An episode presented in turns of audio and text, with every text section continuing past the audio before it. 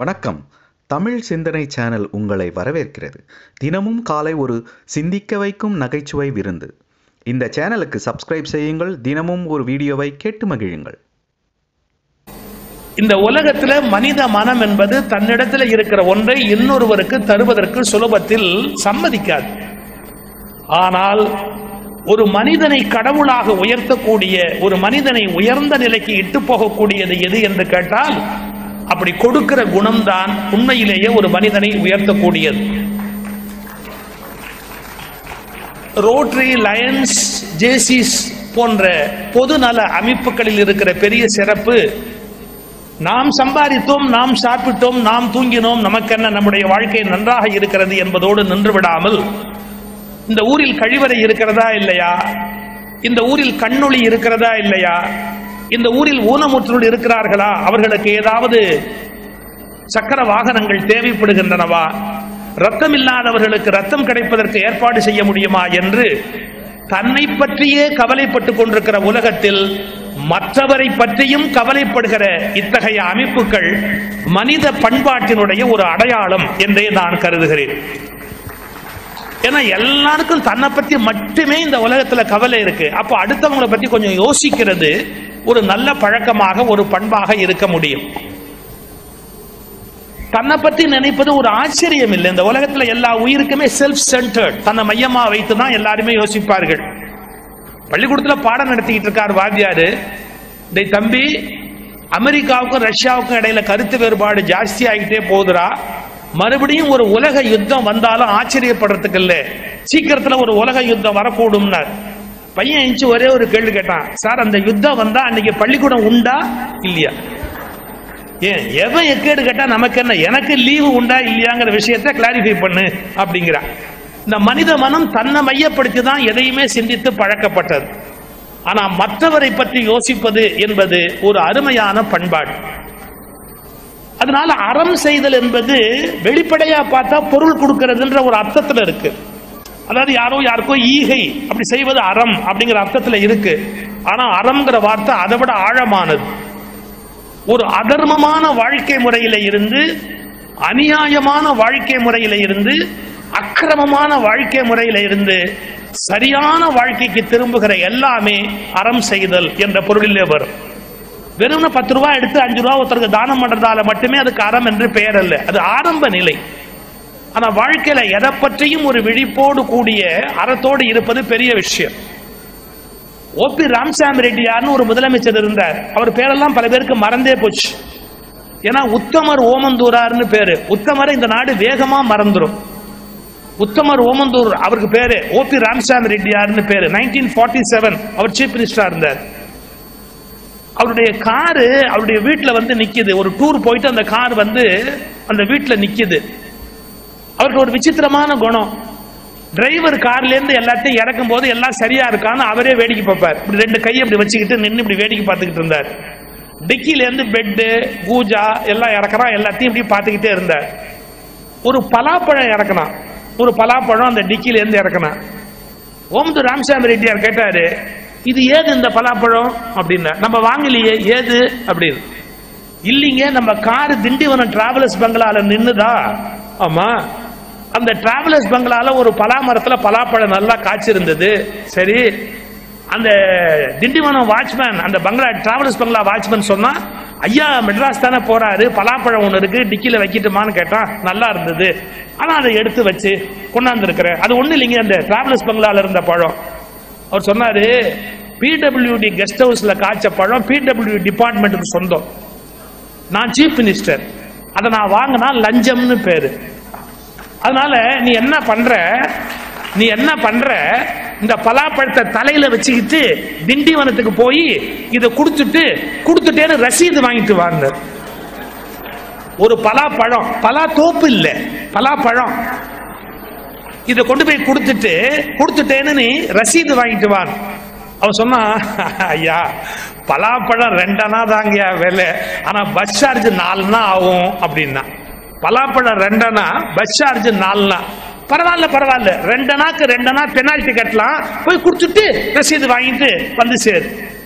பாருங்க தனக்கு சம்பந்தம் இல்லாத பொருளை அது எவ்வளவு சல்லிசாக இருந்தாலும் அதை அனுபவிக்க கூடாது என்று நினைப்பதுதான் உண்மையான அறம். அப்படி அறம் செய்கிறவர்கள் தான் இந்த உலகத்தை வாழ்வித்துக் கொண்டிருக்கிற மிகவும் மேலான மக்கள்.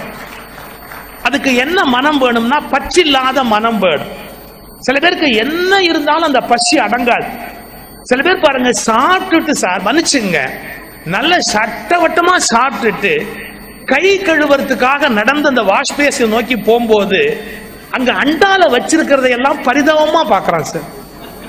இதை தின்னுட்டியே எல்லாத்தையும் முடிச்சாச்சே இனிமே ஒண்ணுமே பண்ண முடியாது. அதுல என்ன ஒரு பார்வை வேண்டி இருக்கு அதை அப்படியே பார்த்துக்கிட்டே போவான் ஏன்? ஒரு வார்த்தை சொல்லட்டுமா? உடம்புக்கு பசி அடங்கும். ஆனால் மனதுக்கு பசி சாகிற வரை அடங்காது. உடம்புக்கு பசி அடங்கும். மனதுக்கு பசி சாகிற வரை அடங்காது. ஐயோ இதையும் சாப்பிட்டுக்கலாமோ அதையும் சாப்பிட்டுக்கலாமோ அதையும் சாப்பிட்டுக்கலாமோ அப்படின்னு. அது மாதிரி பொருள் தேவையில இன்னும் இருந்தா பரவாயில்ல இன்னும் இருந்தா பரவாயில்ல இன்னும் இருந்தா பரவாயில்ல அப்படின்னு மலைபோல் குவிக்கிற மனோபாவம் நம்மிடத்தில் பாடாய்படுத்தி கொண்டிருக்கிறது. ஒரு எல்லைக்கு மேல என்ன பண்ண போறோம்? ஓரளவு பணம் தேவை. நம்ம உயிர் வாழ்வதற்கு பணம் தேவை. மருத்துவ செலவுக்கு பணம் தேவை. நாளைக்கு நம்ம பிள்ளைகள் நம்மளை கவனிக்கலாம் கவனிக்காம போலாம் நான் இன்னொரு வார்த்தை சொல்றேன்.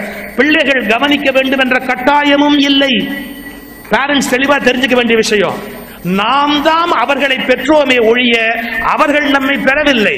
எனவே பிள்ளைகள் நம்மை கவனிக்க வேண்டும் என்பது பேச்சுக்கு வேண்டுமானால் தர்மமே ஒழிய நிஜத்தில் அது தர்மம் இல்லை நாம் உண்டாக்கிய பிள்ளைகளை நாம் தான் காப்பாற்ற வேண்டுமே ஒழிய கடைசி காலத்தில் பிள்ளைகள் காப்பாற்றும் என்று எதிர்பார்ப்பது உண்மையான பண்பாடுடைய பெற்றோருக்கு பொருந்தாத விஷயம்.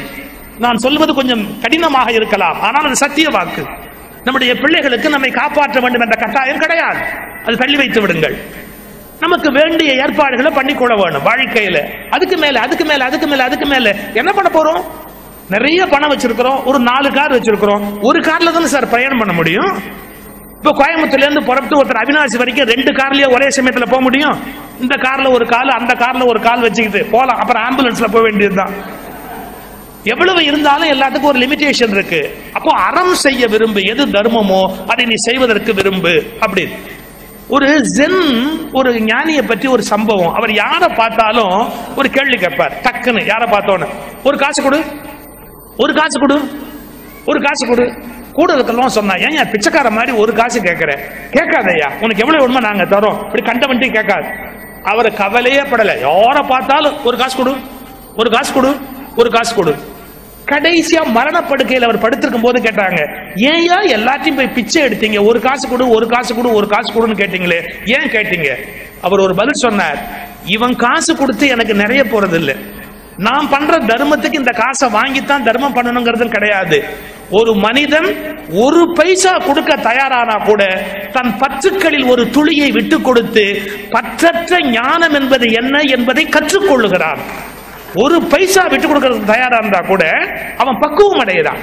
என்னுடைய பிடிமானத்துல நூத்துக்கு நூறு பிடிமானத்துல ஒரு பர்சன்ட் குறையுது ரெண்டு பர்சன்ட் குறையுது மூணு பர்சன்ட் குறையுது அதாவது பற்றுக்களை விடுவதற்குரிய பக்குவத்தை எது கொடுக்கிறது என்றால் கொடுப்பதுதான் தருகிறது இந்த அறங்களை எல்லாம் வற்புறுத்தி பட்டியல் போட்டவர் திருவள்ளுவர். அவருக்கு மேல இன்னொரு பய அறத்தை சொல்ல முடியாது.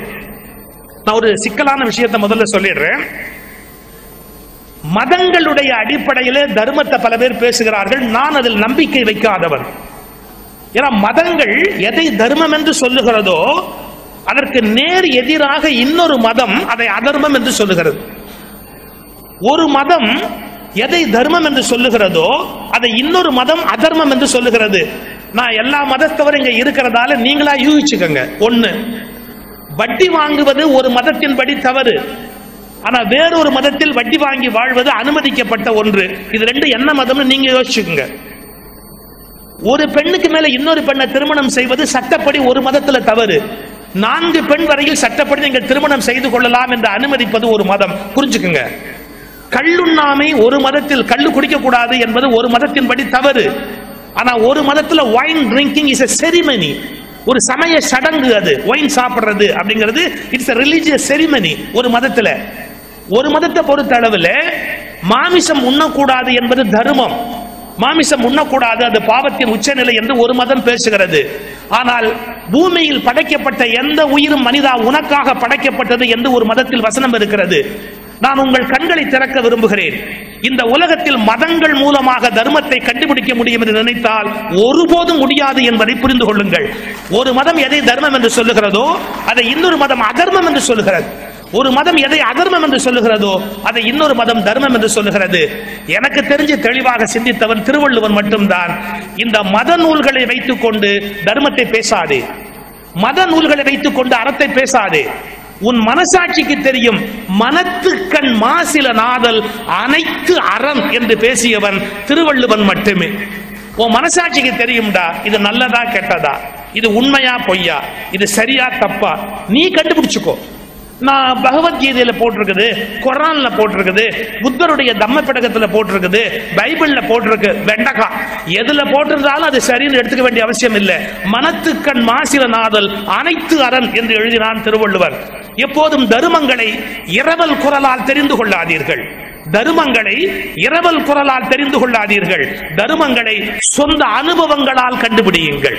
தருமங்களை சொந்த அனுபவங்களால் கண்டுபிடியுங்கள். எது அறம் என்பதை பற்றி. இந்த திருவள்ளுவர் ஒரு குரல்ல போற போக்கில் சொல்றாரு. ஏன் நான் சொன்ன செய்திக்கு ஒரு ஒரு சுவையான பகுதி சொல்லிடுறேன். இப்போ நான் என்ன சொன்னேன்? ஒவ்வொரு மதத்தில் எது கண்டிக்கப்பட்டதோ அது ஒரு மதத்தில் நியாயமா இருக்குன்னு சொன்னேன் பார்த்தீங்களா இப்போ நான் மனசு வச்சா ஒரு அயக்கத்தனம் பண்ணலாம். மனசு வச்சா ஒரு அயக்கத்தனம் பண்ணலாம். என்ன? நான் கல் குடிக்கலாம். நான் மாம்சம் சாப்பிடலாம். நான் ரெண்டு மூணு பொண்ணை கல்யாணம் பண்ணிக்கலாம். நான் வேணா வட்டிக்கு விடலாம். எல்லா பாவமும் பண்ணி தான் என்ன சொல்லுவேன் தெரியுங்களா? இந்த விஷயத்துல நான் அந்த மதப்படி நடக்கிறேன் இந்த விஷயத்துல நான் அந்த மதப்படி நடக்கிறேன் இந்த விஷயத்துல நான் அந்த மதப்படி நடக்கிறேன். ஆக எல்லா மதங்களுடைய தர்மங்களையும் நான் பின்பற்றுகிறேன் என்று சொல்லிக்கொண்டு எல்லா அயோக்கியத்தனங்களையும் என்னால் செய்ய முடியும். இது எவ்வளவு பெரிய கொடுமை இது? எனவே மத நூல்களை தாண்டி தர்மத்தை பற்றிய சிந்தனை வேணும் அறத்தை பற்றிய சிந்தனை வேணும். மனத்துக்கண் மாசில நாதல் அனைத்து அரண் அப்படின்னு எழுதுனான் இந்த திருவள்ளுவர் சொல்றான் அந்த அறத்தை நடைமுறைப்படுத்துவதற்கு பொருள் மீதான பற்று குறையணும். கொஞ்சம் கொடுத்து பழகு. அதுக்கு ஒரு வார்த்தை போட்டார். ஈத்துவக்கும் இன்பம் அறியாருக்குள் கொடுக்கறதுல ஒரு சந்தோஷம் இருக்குடா. கொடுக்கறதுல ஒரு சந்தோஷம் இருக்கு. சில பேருக்கு வாங்குறதுல ஒரு சந்தோஷம் இருக்குன்னு நினைப்பா கிடையவே கிடையாது. கொடுக்கறதுல ஒரு சந்தோஷம் இருக்கு. எங்க ஊர்ல சார் ஒரு பணக்காரர் பயங்கர கஞ்சன். யாருக்கும் எதையும் கொடுக்க மாட்டார். ஒரு பொது காரியம் ஆரம்பிச்சோம். ஆரம்பிச்ச போது அவர்கிட்ட போய் நன்கொடை கேட்டோம். அவர் கொடுக்க மாட்டார்னு எங்களுக்கு தெரியும். நாங்க என்ன சொன்னோம் தெரியுங்களா? நீங்க ஒன்றும் கொடுக்க வேணாம். ஒரு லட்சம் ரூபாய்க்கு ஒரு செக் மட்டும் போட்டு கொடுத்துருங்க. நீங்க கொடுக்க வேணாம். நாங்க அந்த செக்கை மாற்ற கூட மாட்டோம். திருப்பி கொண்டாந்து அந்த செக்கை அப்படியே கொடுத்துடுறோம். அவர் சொன்னா ஒரு சிக்கு லீஃப் வேஸ்ட் ஆகுமே ஒரு செக் லீஃப் வேஸ்டா அதுக்கு வேணா நாங்க வேணா காசு கொடுத்துட்றோம். நீங்க கவலைப்படாதீங்க. ஒரு லட்சம் போடுங்க. திருப்பி கொண்டாந்து கொடுத்துட்றோம். சரின்ட்டா ஒரு ஒரு லட்சம் ரூபாய்க்கு செக் போட்டு கொடுத்துறேன் சார் அவன். கொடுத்த உடனே நாங்க என்ன பண்ணோம்? அதை எடுத்துட்டு போய் எல்லாத்தையும் காமிச்சு அவர் ஒரு லட்சம் கொடுத்துருக்கிறார். எல்லாரும் மயக்க மூட்டே விழுந்துட்டான். அவன் ஒரு லட்சம் கொடுத்தானா? எங்க நிஜமாவா சொல்றீங்க? என்ன செக் பாருங்க. எல்லாரும் அப்படி ஆயிட்டாங்க. அவனே ஒரு லட்சம் கொடுத்தா நான் எப்படிங்க கம்மியா கொடுக்க முடியும்? ரெண்டு லட்சம் மூணு லட்சம் நாலு லட்சம் அவன் கொடுத்தான். எங்களுக்கு டார்கெட் வசூல் என்னவோ நல்லா வந்துருச்சு. வந்து முடிச்சதுக்கு அப்புறம் இவங்கிட்ட கொண்டு போய் அந்த ஒரு லட்சம் ரூபாய் செக்கை கொடுத்து உங்க சௌகரியம் நாங்க இதை திருப்பி கொடுத்துட்டோம். அவன் சொன்னா நீங்க எல்லாத்தையும் காமிச்சிருக்கீங்க. எல்லாரும் எனக்கு ஃபோன் பண்ணாங்க. நீயே ஒரு லட்சம் கொடுத்தியாமே. நீயே ஒரு லட்சம் கொடுத்தியாமே. நீ அப்படி சொன்னாங்க பாருங்க. அவங்கவுங்க பாராட்டணும்னா ஒரு மாதிரி ஜில்லுன்னு ஆயிப்போச்சு. இப்பதான் கொடுத்தா எவ்வளவு கௌரவம் கிடைக்கும்னு எனக்கு தெரிஞ்சிருச்சு. அதனால நான் திருப்பி வாங்க விரும்பல. நீங்களே வச்சுங்க அதை நீங்களே பரவாயில்ல வச்சுங்க இதை திருவள்ளுவர் எங்க கண்டுபிடிச்சாலும் தெரியல. ஈத்து உவக்கும் இன்பம் அறியாருக்கொல் அப்படிங்கிறார். கொடுக்கறதுல ஒரு சந்தோஷம் இருக்கு அப்படின்னு. சார் கோடி கோடியா இருந்தாதான் சந்தோஷம் நினைக்காதீங்க சார். ஒரு முறை நான் பார்த்துக்கிட்டே இருக்கிறேன்.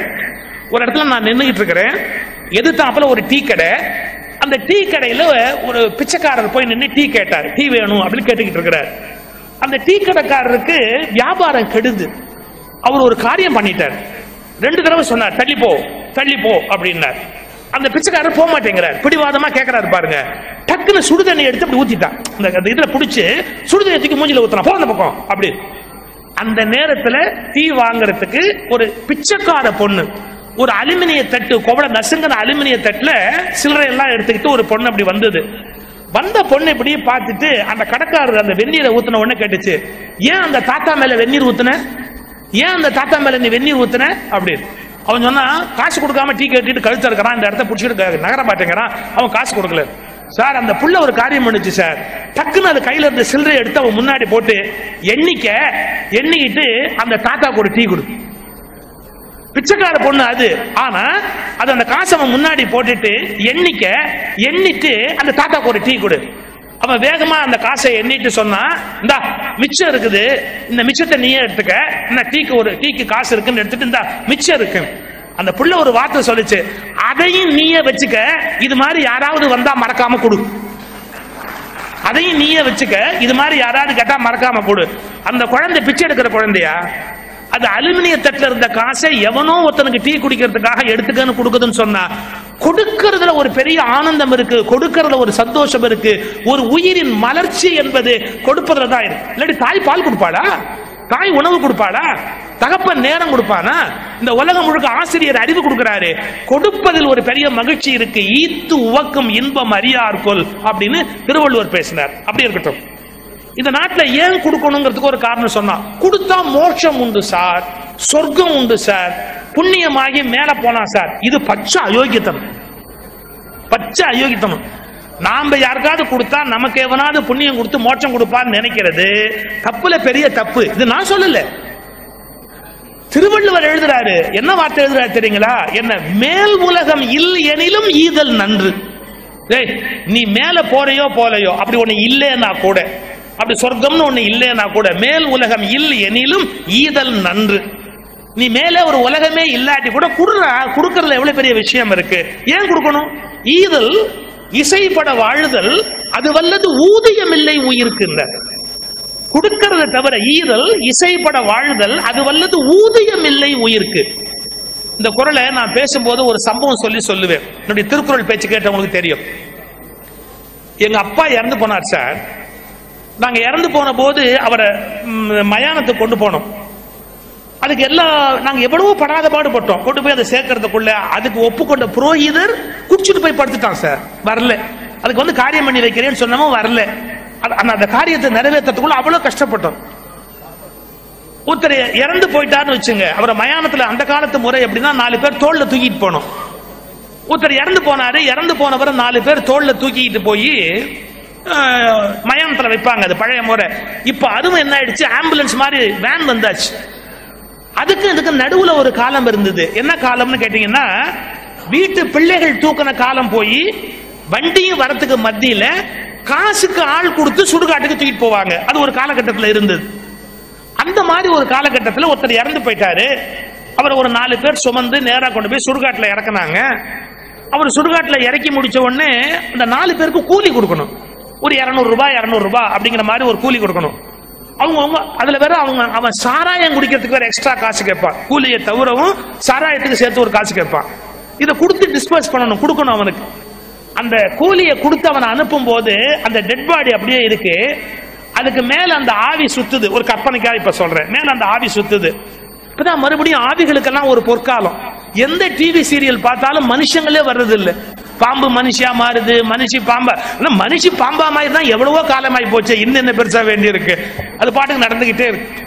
பேய் பிசாசு இதெல்லாம் இப்போ மறுபடியும் ஒரு சீசன் போட்டிருக்கு. எல்லாத்துலையும் மறுபடியும் பேய் பிசாசுலாம் நடிக்க ஆரம்பிச்சிருச்சு. அது ஒழிஞ்சு போகுது. இவன் படுத்து கிடக்குறான். அவன் மேல அந்த ஆவி வந்து நின்று அந்த உடம்ப பார்த்து ஒரு கேள்வி கேட்டுச்சு. டேய் நீ அமெரிக்கா போயிருக்க. நீ பிரான்ஸ் போயிருக்க. நீ சுவிட்சர்லாந்து போயிருக்க. எத்தனை மைல் நீ போயிருக்க? யார் உன்னை தூக்கிட்டு போனா எது ஆவி கேட்குது யார் உன்னை தூக்கிட்டு போனா? நான் தான் தூக்கிட்டு போனேன். உன்னை எல்லா ஊருக்கும் நான் தானே தூக்கிட்டு போறேன் உயிர் தானே நம்மளை தூக்கிட்டு போகுது. வேற யார் தூக்கிட்டு போறா? இப்ப நான் இங்க வந்து எப்படி வந்தேன்? எனக்கு உயிர் இருக்கிறதால இங்க வந்து உங்க உயிரை என்னால எடுக்க முடியுது. இல்லாட்டி உங்க உயிரை என்னால எடுக்க முடியுமா? எனக்கு உயிர் இருக்கிறதால வந்து உயிரை எடுக்கிறேன். உயிர் இல்லாதவன் எப்படி மேடைக்கு வருவான்? அவர் சுவிட்சர்லாந்து போனாரு பிரான்ஸ் போனார் ரஷ்யா போனாருன்னா எப்படி போனாரு? உயிர் இருந்ததால போனார். அந்த உயிர் சொல்லுது உடம்ப பார்த்து உன்னை எத்தனை ஊருக்கு தூக்கிட்டு போனேன்? எத்தனை கிலோமீட்டர் கொண்டு போய் இருக்கிறேன் எனக்கு நீ சம்பளம் கொடுத்தியான்னு கேட்டது. எது? உயிர் கேட்டது. உன்னை ஊர் ஊரா கொண்டு போனேனே எனக்கு சம்பளம் கொடுத்தியா? உங்க வீட்ல இருந்து சுடுகாடு எவ்வளவு தூரம்? மூணு கிலோமீட்டர் இந்த பயலுக்கு நாலு பேரும் மூணு கிலோமீட்டருக்கு உன்னை கொண்டாந்து இறக்கிட்டு ஆளுக்கு இரநூத்தம்பது ரூபா பணம் ஐநூறு ரூபாய் ஆளுக்கு ஐநூறு ரூபாய் பணம் வாங்கிட்டு போயிட்டான். ஆளுக்கு ஐநூறு ரூபாய் வாங்கி உன்னை மூணு கிலோமீட்டர் கொண்டாந்து விட்டுருக்கிறான். உன்னை நான் பத்தாயிரம் பதினஞ்சாயிரம் ஒரு லட்சம் கிலோமீட்டர் சுத்தினேன்னு எனக்கு நீ மரியாதையா சம்பளம் கொடுத்தியா? எது? உயிர் கேட்டது.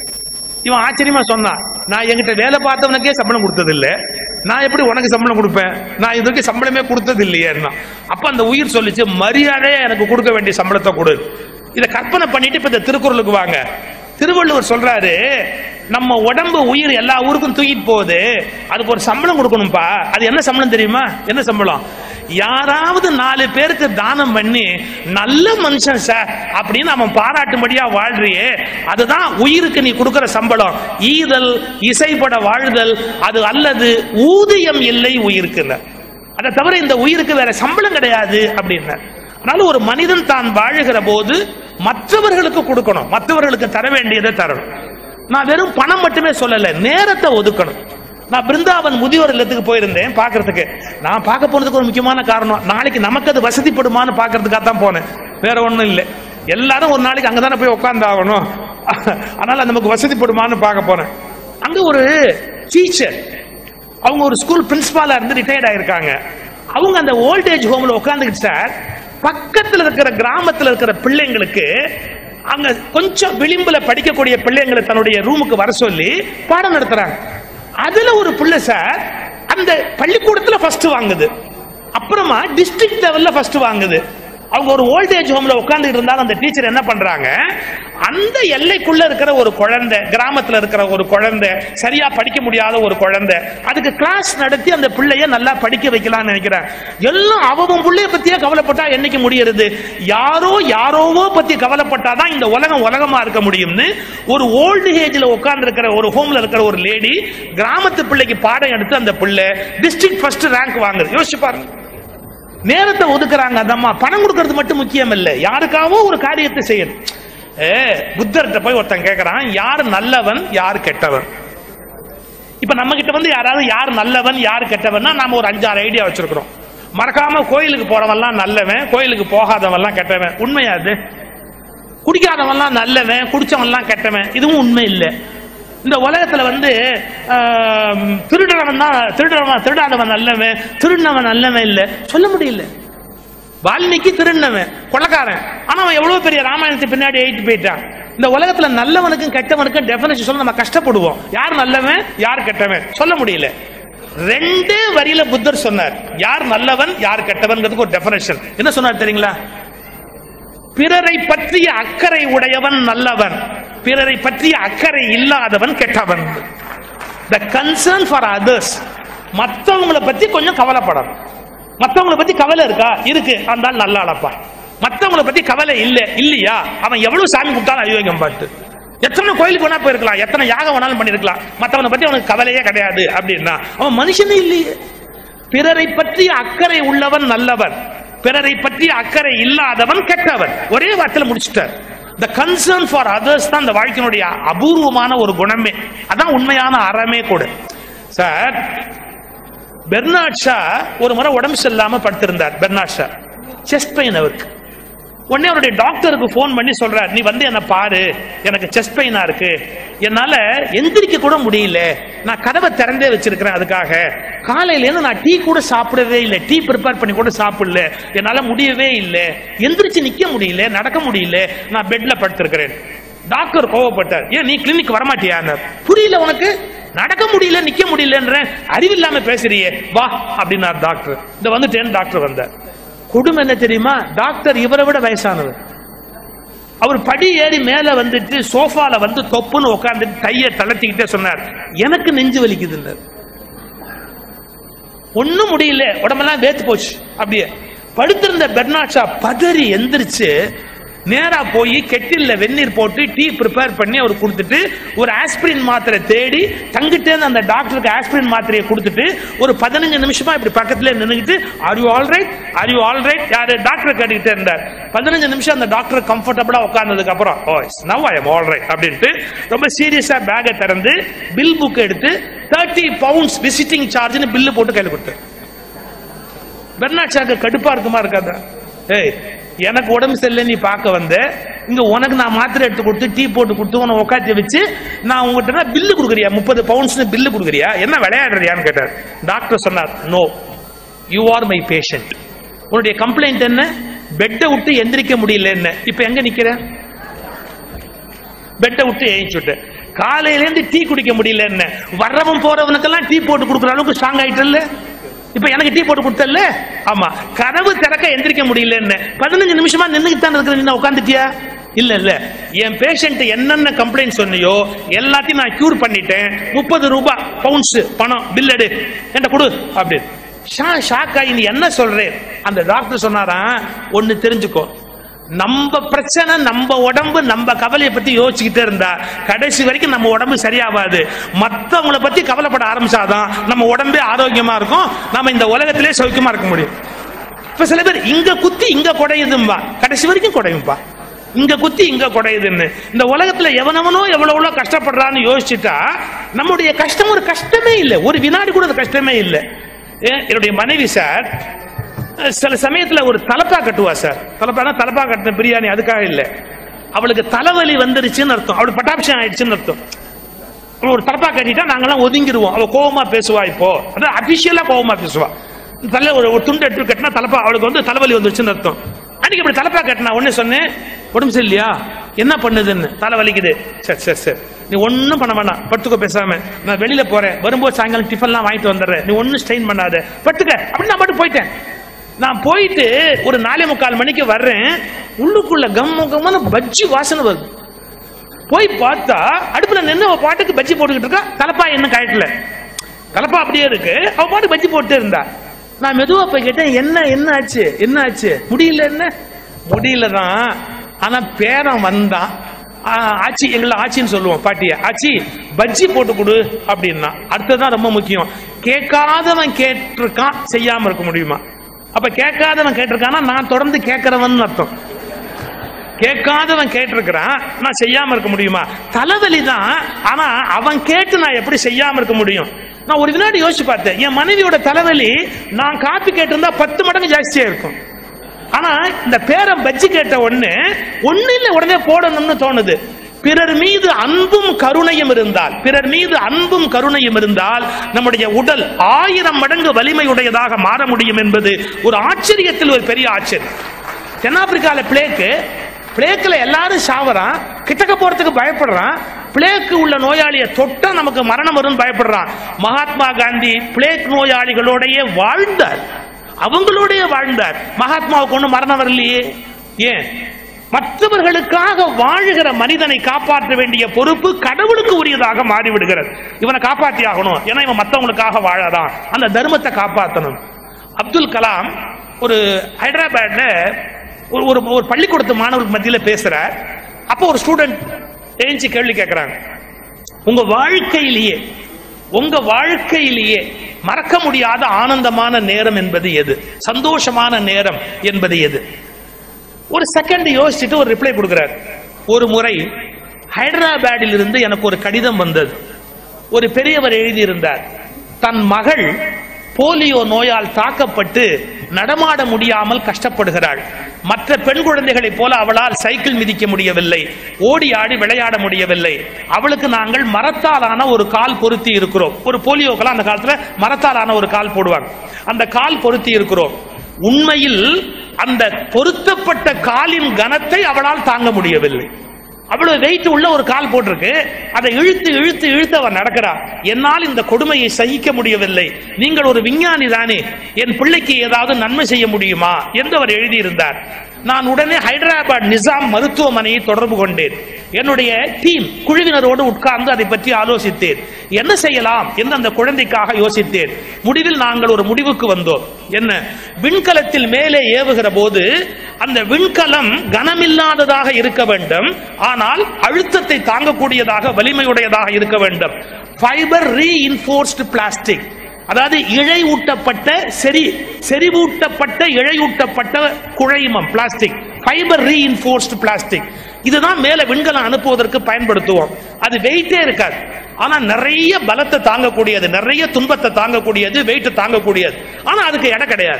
அதை விண்கலத்துக்கு பயன்படுத்துவது என்று நாங்கள் வடிவமைத்து வைத்திருந்தோம். எனக்கு ஒன்று தோன்றியது. அந்த ஃபைபர் ரீஇன்ஃபோர்ஸ்டு பிளாஸ்டிக் அதன் மூலம் இந்த குழந்தைக்கு ஒரு கால் செய்து பார்த்தால் எப்படி இருக்கும் என்று என்னுடைய நண்பர்களை கலந்து ஆலோசித்தேன்.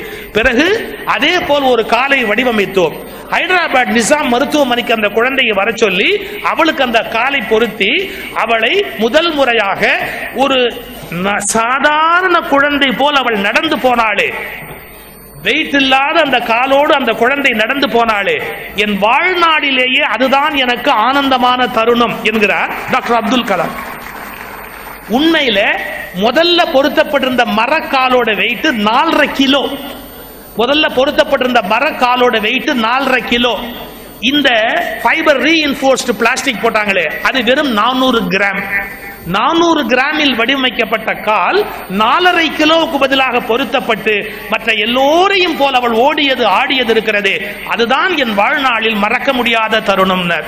சார் விண்கலத்துக்கு அனுப்பிய விஞ்ஞானி என்ற புகழை விட விண்கலத்துக்கு விண்ணுக்கு விண்கலம் அனுப்பிய விஞ்ஞானி என்ற புகழை விட மண்ணில் வாழ்கிற ஒரு உயிருக்கு சேவை செய்யக்கூடிய மனிதன் என்பதில் தான் ஒரு மனிதனுடைய மேன்மை அடங்கி இருக்கிறது என்று டாக்டர் அப்துல் கலாம் கண்டுபிடிக்கிறார். உண்மை என் சக மனிதனுக்கு நான் நன்மை செய்யாமல் நான் வாழ்ந்து என்ன இறந்து என்ன நான் இப்ப ரிலிஜனுக்கு அகைன்ஸ்ட் இல்லை. எல்லா ரிலிஜனும் இப்ப வந்து பாருங்க. மற்றவர்களை பத்தி கவலைப்பட்டதுல இயேசுவை போல் ஒரு சிறந்த மா மனிதனை நீங்கள் பார்க்க முடியாது. மற்றவர்களுக்காக வாழ்தல் என்பதை பற்றி மகமது கற்றுக் கொடுத்ததை போல் இன்னொருவரால் கற்றுக் கொடுத்திருக்க முடியாது. எனக்கு தெரியும் இங்க எல்லா மதத்திலிருந்து வந்திருப்பீங்க. ஒரு வினாடி யோசிச்சு பாருங்க. அறம் என்பது வெறும் பொருள் கொடுப்பதல்ல. பாரதி ஒரு வரி பாடுறான். மனிதர் நோக மனிதர் பார்க்கும் வழக்கம் இனி உண்டோன்னு. ஒரு மனுஷனை அலட்சியமா பார்க்காத வெறுப்பா பார்க்காத கண்ணில் தண்ணி வரும்படியா பார்க்காத மனிதர் நோக மனிதர் பார்க்கும் வழக்கம் இனி உண்டோ? சில பேருக்கு சார் ஒரு வகையான கர்வம் இருக்கும். என்ன தெரியுங்களா? I am very pure I am puritan நான் ரொம்ப ஒழுக்கமானவன். நான் ரொம்ப மேன்மையானவன். மற்றவங்களாம் அப்படி கிடையாது. அவங்கெல்லாம் வேற மாதிரி. மன்னிச்சுக்குங்க. நீ உயர்ந்தவனாக இருப்பதால் பெருமை அடைய முடியாது. எப்போது மற்றவரை தாழ்வாக நினைக்கிறாயோ அப்போதே நீ ஒழுக்கமற்றவன் என்பதை புரிந்து கொள் ஏன்னா இன்னொருவரை தாழ்வாக நினைப்பதற்கு நமக்கு உரிமை கிடையாது. அவன் மட்டம் அவன் தாழ்ந்தவன் இவன் கீழானவன் அப்படின்னு நினைக்க கூடாது ஒரு சம்பவம் இயேசு அமர்க்கிறார் தரையில் ஏதோ எழுதி கொண்டிருக்கிறார். தரையில் ஏதோ எழுதி கொண்டிருக்கிற போது ஒரு பெண்ணை கொண்டு வந்து நிறுத்துகிறார்கள். அவர்கள் குறிப்பிடுகிறார்கள் போதகரே இந்த பெண் விபச்சாரி. நாங்கள் கையும் களவுமாக இவளை பிடித்தோம். இவள் விபச்சாரி. நாங்கள் கையும் களவுமாக இவளை பிடித்திருக்கிறோம். மோயிஸின் சட்டப்படி அதாவது இயேசுக்கு இயேசுவுக்கு முன்னாடி மோசஸ் ஒரு நீதி வகுத்திருக்கிறார். மோயிஸின் சட்டப்படி இவள் கல்லெறிந்து கொல்லத்தக்கவள். ஏன்னா விபச்சாரியை கல்லெறிஞ்சு கொல்லணும்னு சொல்லியிருக்கிறாங்க. இவள் கல்லெறிந்து கொல்லத்தக்கவள். போதகரே தாங்கள் தீர்ப்பிடும். நீங்க தீர்ப்பு சொல்லுங்க அப்படின்னு கேட்கிறாங்க இயேசு தரையில் குனிந்து ஏதோ எழுதி கொண்டே அவங்க நேரா பார்க்கல. இயேசு தரையில் குனிந்து ஏதோ எழுதி கொண்டே இப்ப அந்த அவருக்கு ரெண்டு தான் ஆப்ஷன் இருக்கு. இவளை கல்லறிந்து கொல்லுங்கள்னு சொன்னா தான் போதித்த கருணையை விடணும். ஏன்னா அவர் எல்லாரையும் மன்னிங்க மன்னிங்க மன்னிங்கிறாரு அந்த கருணையை விட்டாதான் இவளை கல்லெறிஞ்சு கொல்லுங்கன்னு சொல்லலாம். கல்லெறிஞ்சு கொல்லாதீங்கன்னு சொன்னா இயேசு மேல ஒரு கேஸ் போடலாம். என்ன போடலாம்? மோயிஸோட சட்டத்தை இவர் மீறாரு சார் நம்ம கிட்ட பல பேர் நீதி கேட்டு வர்றான்னா நம்மளை மதிக்கணுங்கிறதுக்காக இல்ல. நம்மளை சிக்க வைக்கணும்னே வருவான். பல பேர் நம்மகிட்ட வந்து ரொம்ப யோகியமா கேட்க வந்தானா நிஜமா நம்மகிட்ட நல்லது கேட்க வரல. நீங்க என்ன சொன்னாலும் அவங்ககிட்ட மாட்டிக்கணும். அந்த மாதிரி ரெண்டு பேர் கேள்வி கேட்பான். அப்படிதான் கேட்டான். மோயிஸின் சட்டப்படி இவள் கல்லறிந்து கொல்லத்தக்கவள் கொல்றதா? இல்ல உன்னோட கருத்துப்படி மன்னிக்கிறதா இவளை? இப்ப ஏசு மன்னிக்கணும்னு சொன்னா மோசஸுக்கு விரோதி. கொல்லலாம்னு சொன்னா அவர் கொள்கைக்கே விரோதி ஆயிடுவார். அதை ரொம்ப டிப்ளமேட்டிக்கா இயேசு கையாண்டார் பாருங்க. அவங்க முகத்தையே பார்க்கல. இயேசு தரையில் ஏதோ குறிந்து எழுதி கொண்டே சொன்னார் உங்களில் பாவமே செய்யாதவன் எவனோ அவன் இவள் மீது முதல் கல் எரியட்டும் என்றார். எவன் அழகத்தனமா பண்ணலையோ அவன் முதல் கல் எறிகின்றார் இந்த உலகத்தில் உங்கள் யார் பாவமே செய்யாதவனோ அவன் இவள் மீது முதல் கல் எரியட்டும் என்றார். அடுத்த வார்த்தை தான் பைபிள்ல ரொம்ப டாப் அங்கிருந்த முதியவர் உட்பட நகர்ந்து போனார்கள்.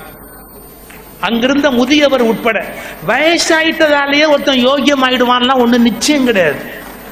அறுபது வயசுக்கு அப்புறம் சேட்டை விட்டவன் எவ்வளோ பேர் இருக்கான் தெரியுங்களா? வயசாயிட்டதாலேயே ஒருத்தன் யோகியமா மாறுவான்லாம் ஒன்றும் கேரண்டி கிடையாது. இதுக்கு வயசுக்கு சம்பந்தம் கிடையாது. அந்த பைபிள் அந்த வார்த்தை இருக்கு. அங்கிருந்த முதியவர் உட்பட ஒரு வயசானவர் முதியவர் உட்பட அந்த இடத்தை விட்டு நீங்கினார்கள். எனக்கு இந்த இடம் வரைக்கும் கூட பெருசா தெரியல. அந்த பெண் அழுது கொண்டே சொன்னாள் போதகரே நான் உண்மையில் பாவி. போதகரே நான் உண்மையில் பாவி. நீர் தீர்ப்பிடும் என்றாள் நான் எனக்கு என்ன தண்டனையோ அதை நீங்க சொல்லுங்க அப்படின்னு. அப்போ இயேசு ஒரு வார்த்தை சொன்னார் என்ன? உனக்கும் கடவுளுக்கும் குறுக்கே நான் யார்? உனக்கும் கடவுளுக்கும் குறுக்கே நான் யார்? நான் ஏன் திருப்பிட வேண்டும்? எப்போது நீ பாவத்தை உணர்ந்து கொண்டாயோ அப்போதே நீ மன்னிக்கப்பட்டவள். ஜெயகாந்தன் ஒருத்தன் கதையை கொண்டாந்து கொடுத்தான் ஒரு புத்தகத்தை கொண்டாந்து கொடுத்தான். அதுல ஒருத்தன் எழுதியிருந்தான் ஒரு ஊரில் ஒரு விபச்சாரி இருந்தாள்னு எழுதியிருந்தான் அந்த கதையை. படிச்ச உடனே ஜெயகாந்தன் தூக்கி போட்டு சொன்னார் என்னடா எழுதுகிறான் இவன்? எப்படியடா ஒரு விபச்சாரி இருக்க முடியும்? ஒரு ஊரில் ஐம்பது ஆண்கள் இருந்தார்கள் அவர்கள் ஒரு பெண்ணை விபச்சாரியாக வைத்திருந்தார்கள் என்று எழுதிச்சோம் ஒரு ஊரில் ஐம்பது ஆண்கள் இருந்தார்கள். அவர்கள் ஒரு பெண்ணை விபச்சாரியாக வைத்திருந்தார்கள் எழுது. எப்படி ஒரு பெண்ணை விபச்சாரின்னு எழுதலாம்? பயங்கரமான சிந்தனை. அது மாதிரி இயேசு அவரை மன்னிக்கணும் அப்படிங்கிறார். இது அப்ப இன்னொருவர் மீதான அக்கறை எப்படி இருக்கணுங்கிறதுக்கு அது ஒரு அடையாளம். இன்னொன்னு ப்ராஃபட் முகமது குடும்பத்தில் இருந்தவர் தானே. இல்லறத்துல இருந்தவர் தானே. அவர் ஒரு துறவியா? அப்படின்னு ஒரு பெரிய கொஸ்டின் உண்டு. அவர் எந்த இடத்துல துறவியா இருந்தாருங்கிறதுக்கு ஒரு சம்பவம் உண்டு. ப்ராஃபட் முகமதுடைய லாஸ்ட் டே அதனுடைய இறுதி நாள் நிறைவு நாள். அவற்றை என்ன வழக்கம் தெரியுங்களா? காலையிலேருந்து வியாபாரம் பண்ணுவார். எவ்வளவு சம்பாதிக்க முடியுமோ சம்பாதிப்பார். இது ஒரு ஆச்சரியமான குணம். காலையிலேருந்து அருமையா வியாபாரம் பண்ணுவார். எவ்வளவு சம்பாதிக்க முடியுமோ சம்பாதிப்பார். ஒரு ஆச்சரியம் என்ன தெரியுமா? ராத்திரிக்குள்ள எல்லாத்தையும் தானம் பண்ணிட்டு வெறுங்கையோட படுக்க விடுவார். யாரால முடியுமா அது? காலையிலேருந்து சம்பாரிச்சுட்டு ராத்திரி தூங்க போறதுக்கு முன்னாடி எவ்வளவு பணம் வந்ததோ எல்லாத்தையும் தானம் பண்ணிட்டு அவர் பாட்டுக்கு போய் படுத்து தூங்க போவார். நான் ஒரு வார்த்தை சொல்லட்டுமா? ஒரே நாள்ல புத்தர் ராஜ்யத்தை விட்டு துறவியா போனது பெருசு இல்ல. ஒரே நாள்ல மகாவீரர் எல்லாத்தையும் விட்டுட்டு துறவியா போனது பெருசு இல்ல. ஒரே நாள்ல துறவியா போக எல்லாராலையும் முடியும். தினந்தோறும் சம்பாதித்து தினந்தோறும் துறவியாகக்கூடிய தைரியம் இந்த உலகத்தில் எல்லோருக்கும் ஒருபோதும் வாய்க்காது. Prophet Muhammad is very great soul ஏன் தினம் சம்பாதிச்சார் டெய்லி தானம் பண்ணுவார் எல்லாத்தையும் கொடுத்துட்டு பத்து காசு இல்லாம பிராத்திரி படுத்துருவார். அது லாஸ்ட் டே படுத்திருக்கிறார். படுத்திருக்கும் போது மனைவி பக்கத்துல படுத்திருக்கிறாங்க. அவருக்கு தூக்கம் வரல. தூக்கம் வராம கஷ்டப்பட்டார்.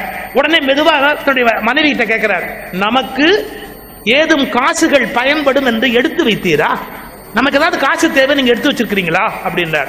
ஆம் உங்களுக்கு உடல் நலம் இல்லை அவசியத்திற்கு பணம் தேவைப்பட்டால் நான் என்ன செய்ய முடியும்? எனவே ஐந்து காசுகள் அஞ்சு தினாரோ திரமோ அந்த காலத்து காசு அஞ்சு காசு நான் எடுத்து வைத்திருக்கிறேன்.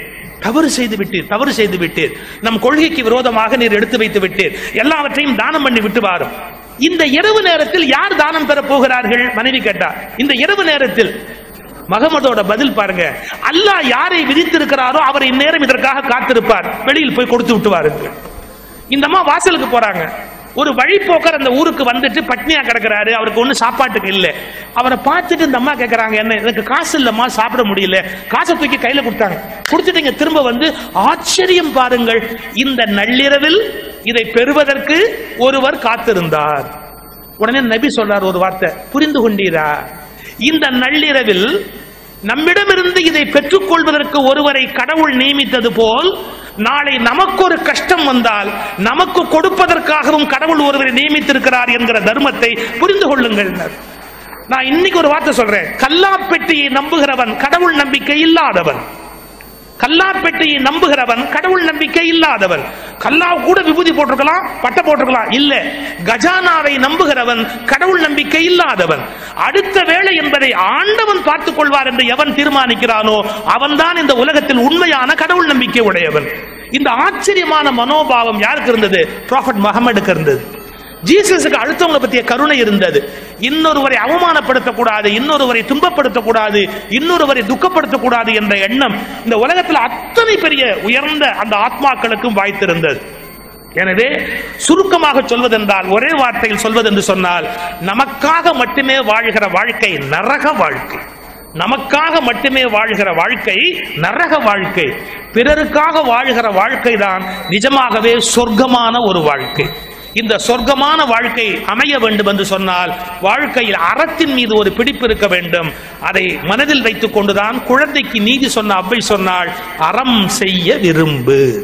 உன்னால் முடிந்த எல்லா தர்மங்களையும் நீ பின்பற்றுவதற்கு முயற்சி செய். அந்த விரும்புங்கிற வார்த்தை ரொம்ப அழகு. ஏன்? எதை செஞ்சாலும் விரும்பி செய்யும். கடனேன்னு செய்யக்கூடாது. கடனே அழவேன்னு செய்யக்கூடாது. எது செய்தாலும் நீ விரும்பி செய்யணும்.